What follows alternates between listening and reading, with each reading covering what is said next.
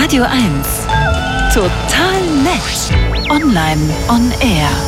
KI, also künstliche Intelligenz, ist natürlich ein Dauerbrenner-Thema 2023. Und gerade vorletzte Woche haben wir Ihnen ja an dieser Stelle erzählt, dass Chat ChatGBT, also äh, eine generative KI, äh, sich eigentlich um Texte kümmert, bald aber auch Achtung sehen kann und dann beispielsweise Informationen aus Bildern nutzen kann, um Antworten zu liefern und bald auch kinderleicht Bilder generieren kann. Aber nicht nur OpenAI, die ja dieses ChatGBT-Programm erfunden haben, haben den Entwicklungsturbo eingelegt. Auch Microsoft geht interessante Wege, um Bing AI zu verbessern. Und Google hat seiner äh, KI, die heißt ja bei Google wiederum BART ganz neue Werkzeuge an die Hand gegeben.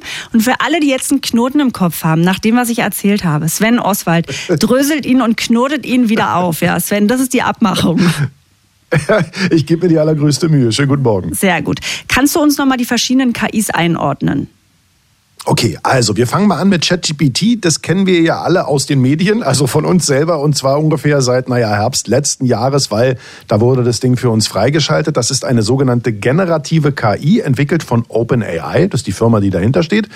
Und eigentlich sind die sogar mal als Non-Profit-Unternehmen gestartet. Mittlerweile hat Microsoft da aber Milliarden reingepumpt und nutzt deshalb eben dieses ChatGPT, also dieses KL-Modell, auch bei der hauseigenen Suchmaschine Bing. Also die Bing-KI basiert auf ChatGPT. Okay. Okay. Google wiederum, die haben eine ganz eigene KI entwickelt, die heißt Google Bart und ist anders als ChatGPT eben kein generatives, sondern ein faktisches Sprachmodell. Da gibt es also einen, einen riesen Unterschied. Ähm, äh, Erkläre ich gleich noch ein bisschen was dazu, ja. was dann sozusagen, äh, äh, ich sag mal, wofür sinnvoller ist. Ne? Okay, also sinnvoller und was mich interessieren würde, welche ist denn besser?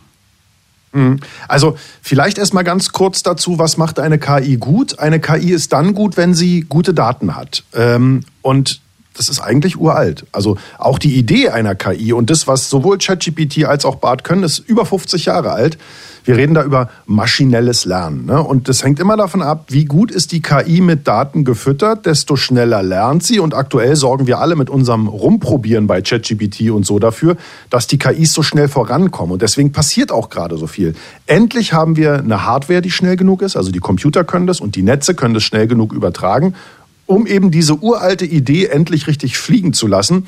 Und wir alle befeuern gerade die schnelle Weiterentwicklung der KI jetzt fragst, welche ist besser, ja. das ist ganz schwer zu sagen. Ich habe es ja gerade schon mal gesagt, es ist ist ein ganz unterschiedlicher Ansatz. Also beides ist, sind ja eigentlich Chatbots, wenn man so will. Ne? Und Google ist ja quasi seit jeher so ein bisschen Herr der Fakten ne? als Suchmaschinenhersteller. Äh, und OpenAI hat mit einer generativen KI etwas geschaffen, das, ich sag mal, vermeintlich Neues erschaffen kann. Also für den User völlig neu. Und damit kreativ ist, aber eben auch gerne mal halluziniert oder wie ich auch gerne behaupte, lügt. Also man muss halt ganz genau wissen, was man möchte. Möchte ich jetzt einen Roman schreiben oder einen Werbeslogan mir ausdenken oder einen Songtext Text, dann hat ChatGPT aktuell wirklich die Nase vorn. Kann man einfach mal ausprobieren, macht echt Spaß, auch so ein bisschen Brainstorming mit der KI zu machen. Also mhm. Ideen hin und her zu schmeißen, total witzig. Also wenn kreativ zu sein, will, ne? Ja, genau, ja. genau.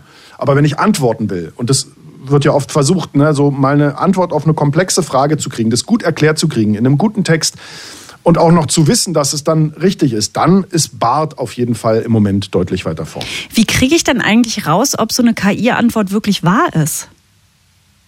Ja, das ist nicht so einfach. Also, äh, weil äh, wo die Wahrheit aufhört und die Halluzination beziehungsweise die Kreativität der KI anfängt, das sagt einem keiner. Klar ist aber, man muss sicherheitshalber alles, was man sich von der KI beantworten lässt, lieber nochmal recherchieren. Gut, wir als Journalisten wissen, mhm. nochmal äh, eine Hintergrundrecherche schadet nie, aber das gilt eben für alles.